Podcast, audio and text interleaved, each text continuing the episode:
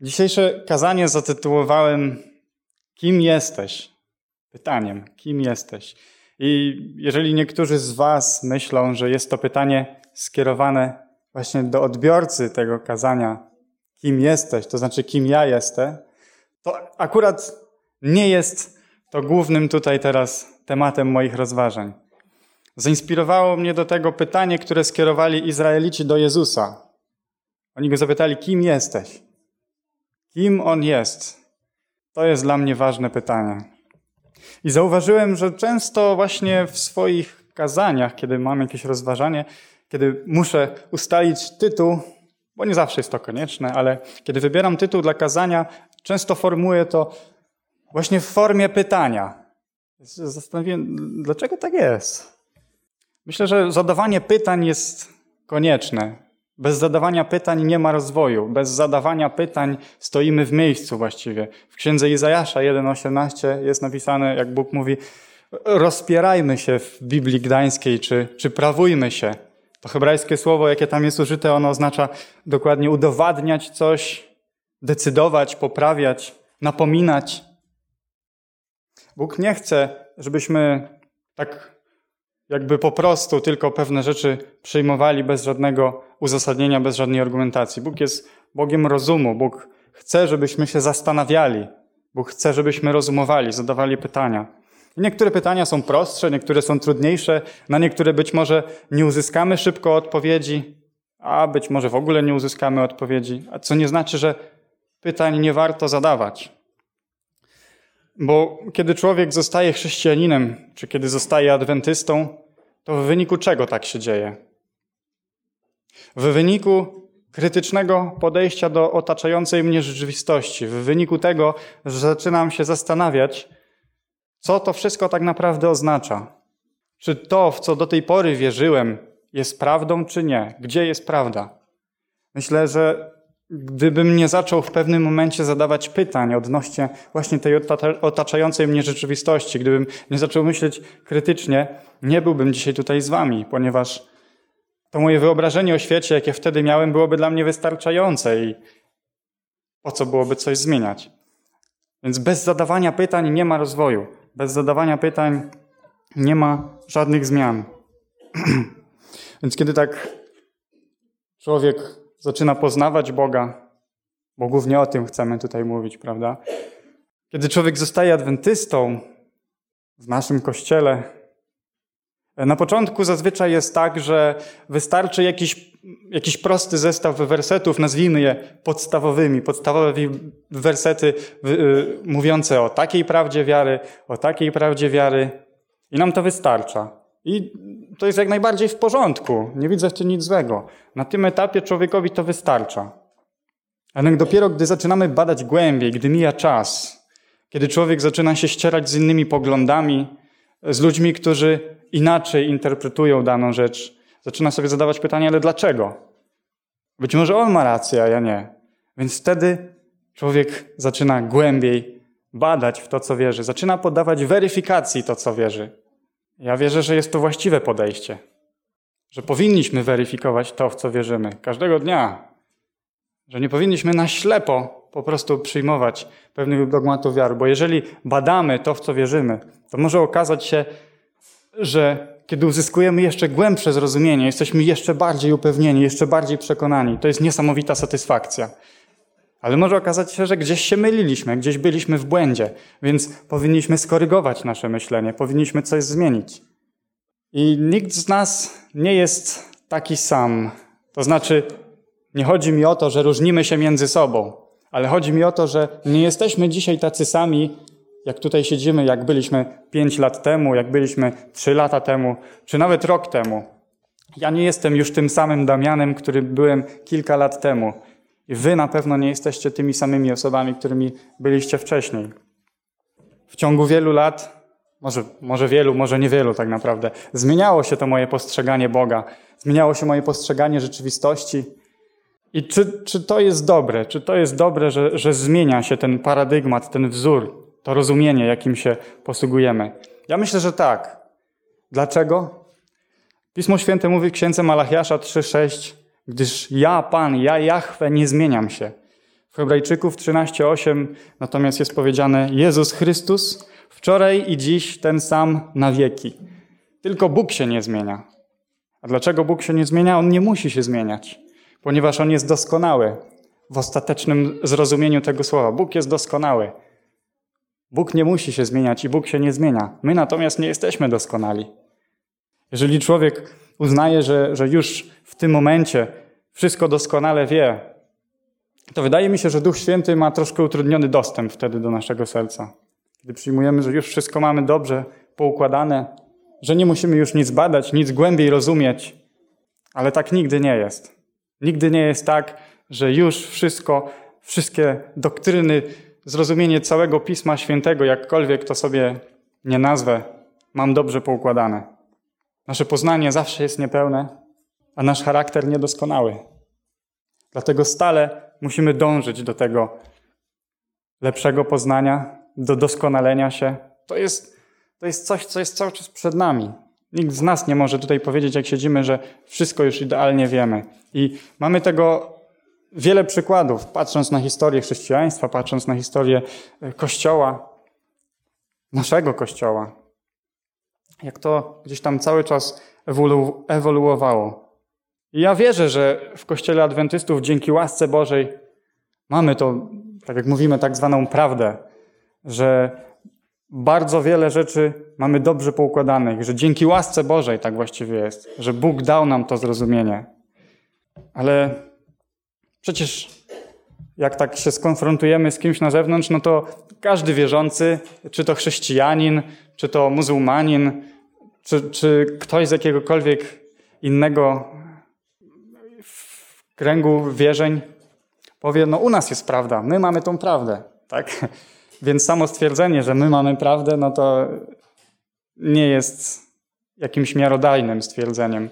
To, czy ktoś rzeczywiście dobrze rozumie Pismo Święte, czy wyciąga z niego prawidłowe nauki, e, może, można się o tym tylko przekonać, jakby samemu coraz głębiej badając, coraz bardziej poświęcając się badaniu właśnie Pisma Świętego.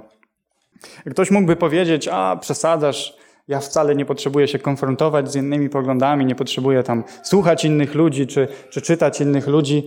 No może nie, zgoda, może nie i chwała Bogu, ale wiem, że jest dużo młodych ludzi, młodych wyznawców w naszym kościele, którzy no, też odczuwają to w taki sposób jak ja, że ja, ja potrzebuję coś zbadać, potrzebuję zastanowić się nad tym, poddać to jakiejś analizie, jakiejś ocenie, a może jestem w błędzie, a może nie, a może tak.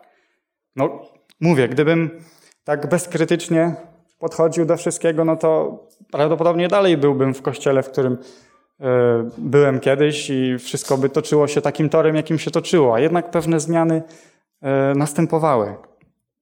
I właśnie dla mnie osobiście od jakiegoś czasu takim e, tematem, na którym lubię się skupiać, który, tematem, który gdzieś jest dla mnie taki bardzo ważny, taki bliski, jest kwestia tego, kim, kim jest właśnie ten, komu Izraelici zadali to pytanie. Kim jesteś? Kim jest Jezus Chrystus? I kwestia zrozumienia bóstwa, jakie mamy. Trójcy trzech osób boskich. To jest temat, który gdzieś ostatnio cały czas mi chodzi po głowie, temat, nad którym lubię więcej troszkę czasu spędzać. E, każdy z nas ma na pewno taki okres, że lubi bardziej troszkę nad tym się zastanowić, czasem nad tym. Jest taka potrzeba, z różnych względów to może być. I na pewno tutaj są adwentyści, którzy już w kościele są znacznie dłużej niż ja, gdzie ja w kościele jestem od 2013 roku dopiero.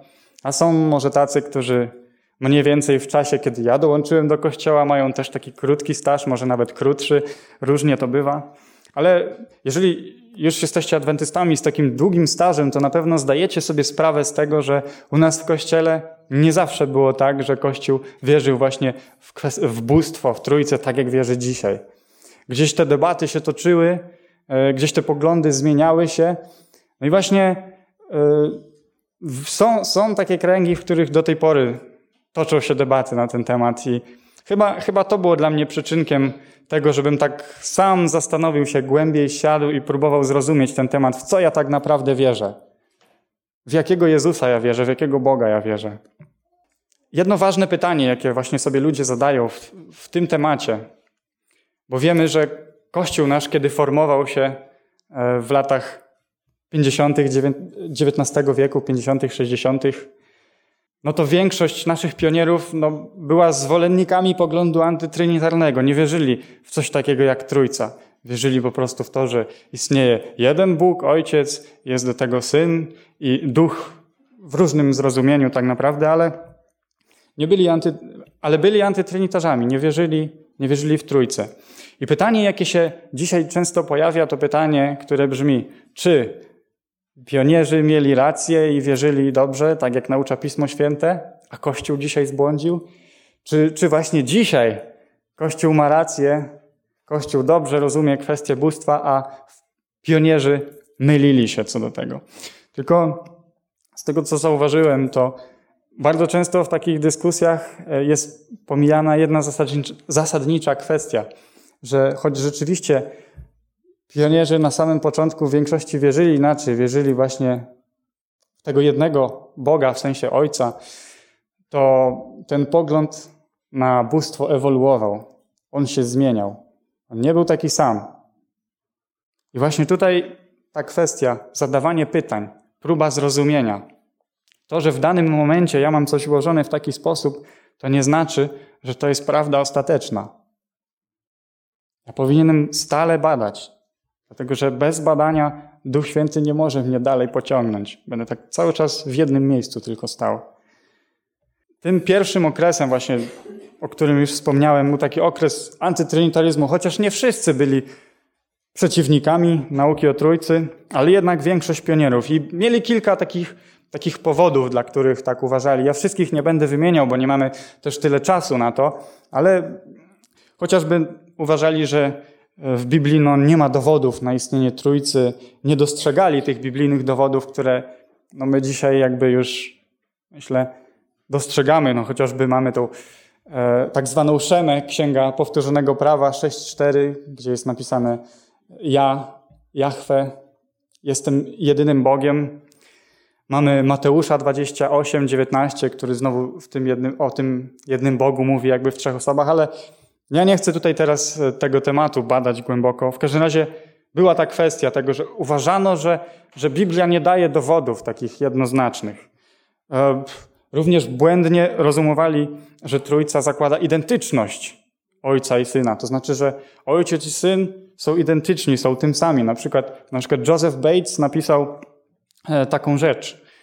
Przy całym szacunku do nauki o Trójcy, doszedłem do wniosku, że nie jest możliwe, bym uwierzył, że Pan Jezus Chrystus, Syn Ojca, jest także wszechmogącym Bogiem, Ojcem, wszechmogącym Bogiem, Ojcem, jedną i tą samą istotą. No i właśnie, jeżeli mówiłby tutaj o naturze Jezusa, to sprzeciwiłby się Biblii, bo czytamy w liście do Filipian 2:6, który będąc postaci Boga nie uważał bycia równym Bogu za grabież. Czytamy w Kolosan 2:9, gdyż w nim mieszka cieleśnie cała pełnia bóstwa. Więc jakby tą kwestię natury tutaj mamy w taki sposób zobrazowaną w Biblii. Ale gdyby jednak chciał powiedzieć przez to, że um, nie są jedną i tą samą osobą, no to miał zupełną rację. To miał zupełną rację. Błędnie również zakładano w tym czasie, że nauka o istnieniu Trójcy tak naprawdę mówi o. Przyjmowano to jako tak zwany tryteizm, to znaczy wiara w trzech, w trzech osobnych bogów. No to tak naprawdę jest politeizm. Ale, ale nie tak Pismo Święte naucza na temat bóstwa.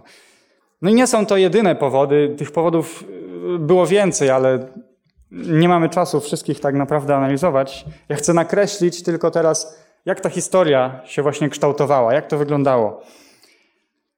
Um, potem przyszedł taki drugi etap od roku 1888 do roku mniej więcej 98, tak, taki etap niezadowolenia z tej nauki właśnie antytrynitarnej już, no bo e, na pewno wiecie o tym, że w 88 roku była ta generalna konferencja, ten, ten zjazd, w którym e, podniesiono do właściwej rangi tą naukę dotyczącą zbawienia tylko i wyłącznie z łaski przez Jezusa Chrystusa. To Jezus Chrystus został wyniesiony wtedy do tego miejsca, w którym ja wierzę, że powinien być. I wtedy a, zaczęto dostrzegać konieczność weryfikacji tego, czy to, w jaki sposób wierzono w Chrystusa do tej pory, czy to było właściwe zrozumienie. Bo jeżeli tylko zbawienie z łaski, tylko w nim jest zbawienie, no to może warto poddać weryfikacji to, kim on naprawdę jest. I właśnie Wagoner tutaj zwra zaczął zwracać uwagę na fakt, że Chrystus posiadał wszystkie własności boskości. I choćby on powiedział, że choćby odrobinę, gdyby nie był równym Bogu, nie byłby w stanie człowieka przyprowadzić do Boga poprzez swoją ofiarę. Mamy chociażby Uriasza Smyfa, mm, który no, też miał wcześniej takie poglądy, takie stanowisko, że Jezus był stworzony. No i potem gdzieś zmienił to troszkę, już jakby sprzeciwił się temu swojemu wcześniejszemu stwierdzeniu, że był stworzony. Natomiast jeszcze gdzieś tam taka nauka tam była, że kiedyś, dawno temu, nie wiemy jak, nie wiemy w jaki sposób, ale, ale został z tego ojca zrodzony, więc też miał jakiś swój początek. I przyszedł w pewnym momencie przełom w naszym kościele. W 1997 roku Ellen White napisała książkę Życie Jezusa, w którym zawarła stwierdzenia, które, no, kiedy czołowi teolodzy ówczesnego czasu e, w naszym kościele, kiedy przeczytali te stwierdzenia, to jakby nie mogli uwierzyć, że ona rzeczywiście coś takiego napisała, bo to było wbrew jakby ogólnie przyjętemu pojęciu na, na kwestię zrozumienia tego, kim jest Bóg, kim jest Jezus Chrystus. I w 98 roku, rok później, wydano tą książkę. I chciałbym tutaj dwa fragmenty takie przeczytać, które ona zawarła właśnie w książce Życie Jezusa. Jedna rzecz to napisała. Zbawiciel wyszedł z grobu dzięki sile życia, która była w nim. To jest bardzo mocne stwierdzenie. Dzięki sile, sile życia, która była w nim. To znaczy, że ona nie została znikąd wzięta, ona po prostu w nim była. I to jest echo tego, co jest napisane w Ewangelii Jana, dziesiąty rozdział, może otwórzmy tam. Ewangelia Jana, rozdział dziesiąty, wersety 17 i 18. Dlatego Ojciec mnie miłuje, bo ja oddaję życie swoje, aby je znowu wziąć. Nikt mi go nie odbiera, ale ja oddaję je sam z siebie. Mam moc je oddać i mam moc je znowu wziąć. Więc on miał życie sam w sobie. Dlatego miał moc położyć to życie i miał moc to życie znowu zabrać. I drugi, drugi cytat, jeszcze bardziej, jeszcze bardziej fascynujący dla mnie. Napisała: W Chrystusie tkwi życie prawdziwe, niezapożyczone, ani też niedziedziczone. Tutaj, jakby przyjrzeć się tak, tak dokładnie znaczeniu tych słów w języku angielskim, to to jest jeszcze bardziej dobitne, jeszcze bardziej stwierdzające bez ponad wszelką wątpliwość, że Ellen White tutaj uważała, że Jezus Chrystus ma w sobie życie od początku. Nie ma, no nie, ma, nie ma początku, po prostu On ma życie w sobie. To życie znikąd nie zostało wzięte, nie zostało znikąd zapożyczone. I to stwierdzenie było na tyle szokujące w tym czasie, że wielu właśnie wśród teologów, no, nie było dla nich to łatwo przyjąć, tak. Jeden z nich, który nazywał się Milian Andresen, E, w 1902 roku, czyli ile? Cztery lata po wydaniu tej książki, sam przejechał się do Kalifornii, e, do domu Ellen White, bo nie wierzył, nie wierzył, że ona to napisała. On myślał, że to jest po prostu jakaś zmiana redakcyjna, ktoś to dopisał. I on tam sam do niej pojechał i poprosił ją o jej rękopisy, żeby zobaczyć, co ona tam dokładnie napisała. Więc ona mu to wszystko udostępniła, on sobie to wszystko przejrzał i był w szoku. Był w szoku, bo zobaczył, że ona rzeczywiście to napisała. W książce Życie Jezusa Ellen White również dobitnie wskazuje na osobowość Ducha Świętego. Ale o Duchu Świętym nie będziemy za dużo mówić w tym kazaniu. Tak naprawdę chcę się skupić bardziej na Jezusie, bo temat i tak jest dosyć rozległy, a czasu wiele nie mamy, więc tą kwestię już pominę. Więc to był taki czas przełomowy. Chociaż też nie możemy powiedzieć, że jakby tutaj stwierdzenie Ellen White było tylko tym, że adwentyści nagle zaczęli myśleć inaczej. Nie, nie, nie. To, co napisała, było właśnie przyczynkiem do tego, żeby zaczęli myśleć, żeby zaczęli badać głębiej. I na przykład e, jeden z braci naszych adwentystów w tym czasie, Prescott, no jeszcze już po wydaniu tej książki na jednym ze zjazdów Generalnej Konferencji, no dalej jednak stał na tym swoim stanowisku, że, że to nie jest tak do końca, że, że on jednak gdzieś tam miał swój początek. Czyli widać, że nie ma takiego bezkrytycznego przyjęcia tego po prostu, co Ellen White pisała. I to dobrze, dlatego że musimy szukać potwierdzenia tego z Pismem Świętym. No i w końcu przychodzi czas odbicia w tą drugą stronę, tego zaniku antytrinitaryzmu. W wyniku właśnie tych wypowiedzi, głębszego studium Pisma Świętego, adwentyści zaczynają dostrzegać, że być może to odrzucenie nauki o Trójcy na początku nie było takie do końca fortunne. Być może to zrozumienie Trójcy też było na początku inne, dlatego zostało odrzucone. Ale okazuje się, że potem zaczęli wracać nie do tego, nie do jakichś greckich filozoficznych koncepcji na temat bóstwa, ale zaczęli wracać do, do zrozumienia bóstwa, które rzeczywiście jest objawione na kartach Pisma Świętego. Przyjęto 22 zasady wiary najpierw, w wyniku tego, że Wydział Afrykański poprosił o to, żeby, żeby dać jakiś taki materiał, w co tak naprawdę nasz Kościół wierzy. Grupa osób sporządziła e, właśnie to wyznanie wiary, takie, nazwijmy to, chociaż to nie jest formalnie w tym momencie wyznanie wiary, ale sporządzili te 22 zasady. I co ważne w tym momencie, to to, że oni nie szukali jakiegoś zatwierdzenia teraz, że grupa ludzi zatwierdza to, w co wierzymy, i potem cały Kościół tak wierzy. Nie, nie, nie. Oni to spisali, to krążyło po zborach, ludzie się z tym zapoznawali i kiedy to zyskało ogólną akceptację, dopiero wtedy przyjęto to jako zasady, w które rzeczywiście wierzymy. I tam już była mowa o tym, że wierzymy właśnie w, Trójcę, że wierzymy w Ojca, Syna, Ducha Świętego, gdzie każdy z nich jest tym samym Bogiem, ale każdy z nich jest odrębną osobą, każdy z nich jest odwieczny. Ja tak naprawdę tylko szkicuję, tylko nakreślam, jak to wyglądało. Nie da się wszystkiego w takim krótkim czasie powiedzieć, ale zachęcam też do badania tego tematu. To jest bardzo interesujące i bardzo utwierdza w wierze też.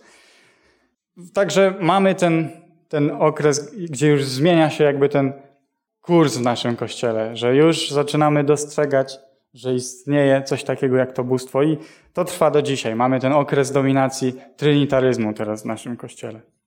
I chciałbym teraz skupić się na postaci samego Jezusa Chrystusa.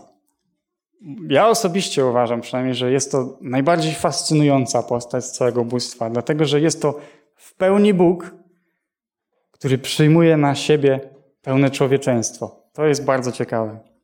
Pytanie jest właśnie, czy ten Bóg, jak wierzymy, Jezus Chrystus, jest równy swojemu Ojcu, bo tutaj Różne tam debaty toczyły się na ten temat, różne debaty toczą się. I mamy różne fragmenty w Piśmie Świętym, które myślę jasno nam pokazują to, że Jezus Chrystus jest starotestamentowym Jahwe. No mamy e, Księgę Zachariasza, 12 rozdział, gdzie ten Jahwe mówi o sobie, wtedy spojrzą na mnie, na tego, którego przebodli i będą nad nim płakać.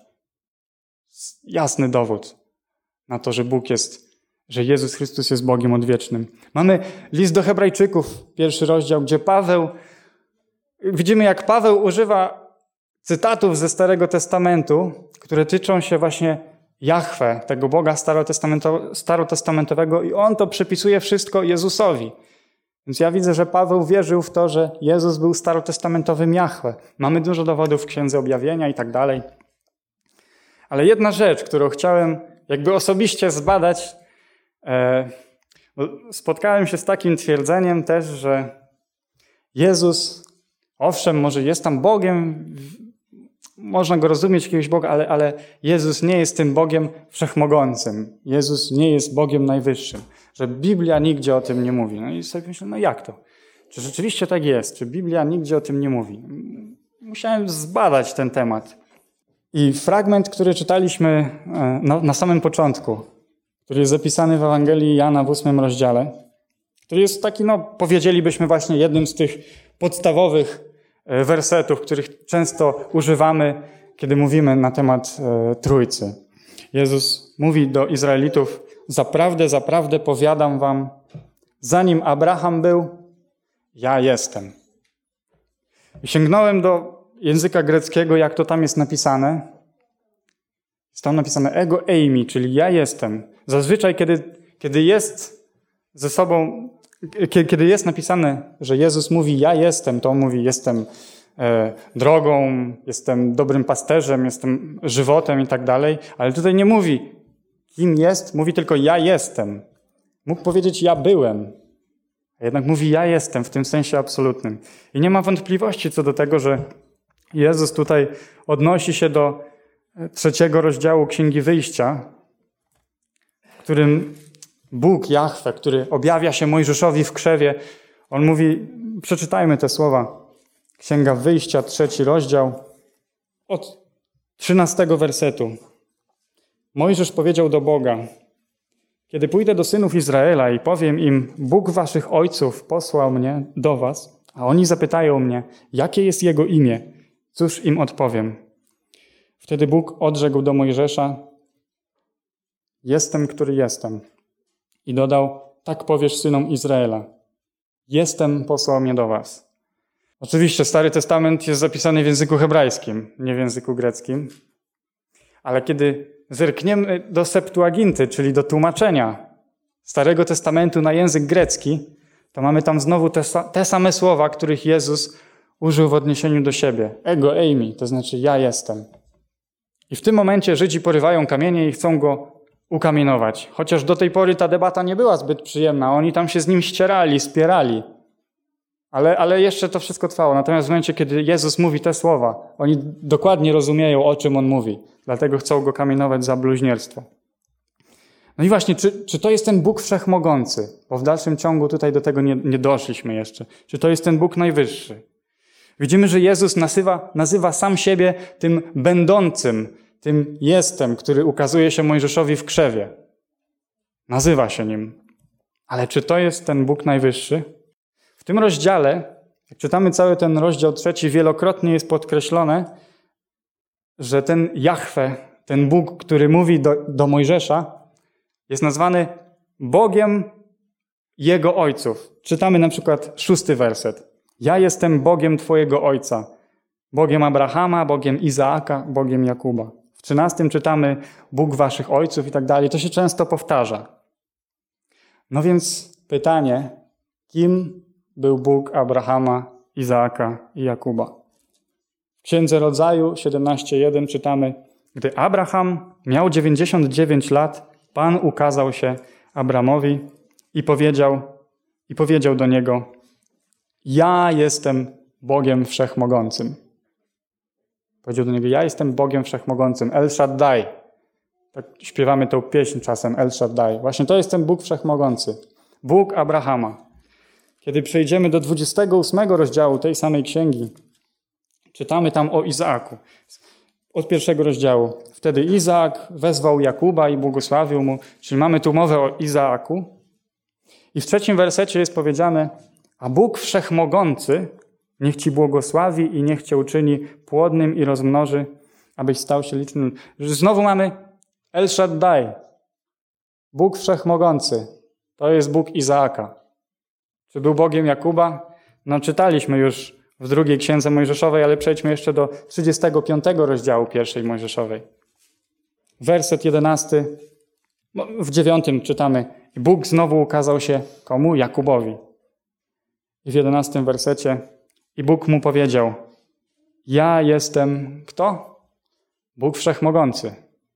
Ja jestem Bóg Wszechmogący. Jakbyśmy chcieli jeszcze spojrzeć chociażby do Księgi Liczb 26-16, tam jest, może, może jeszcze jak już jesteśmy na tym temacie, to jeszcze tam sięgnijmy.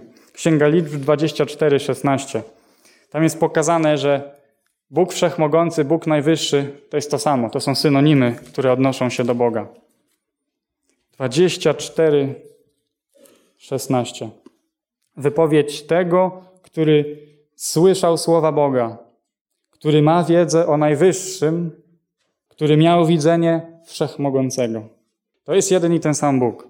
Więc jeżeli Bóg Abrahama, Bóg Izaaka i Bóg Jakuba jest Bogiem Wszechmogącym, Bogiem Najwyższym, i to ten Bóg ukazał się Mojżeszowi w krzewie.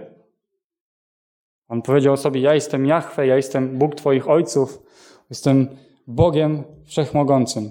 Ten Bóg, który okazuje się Mojżeszowi w krzewie, Jezus potem mówi, że to On nim jest.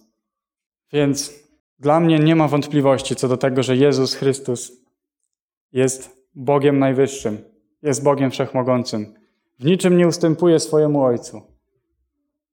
Jezus Chrystus ma w sobie życie, które znikąd nie zostało wywiedzione, które znikąd nie zostało wyprowadzone.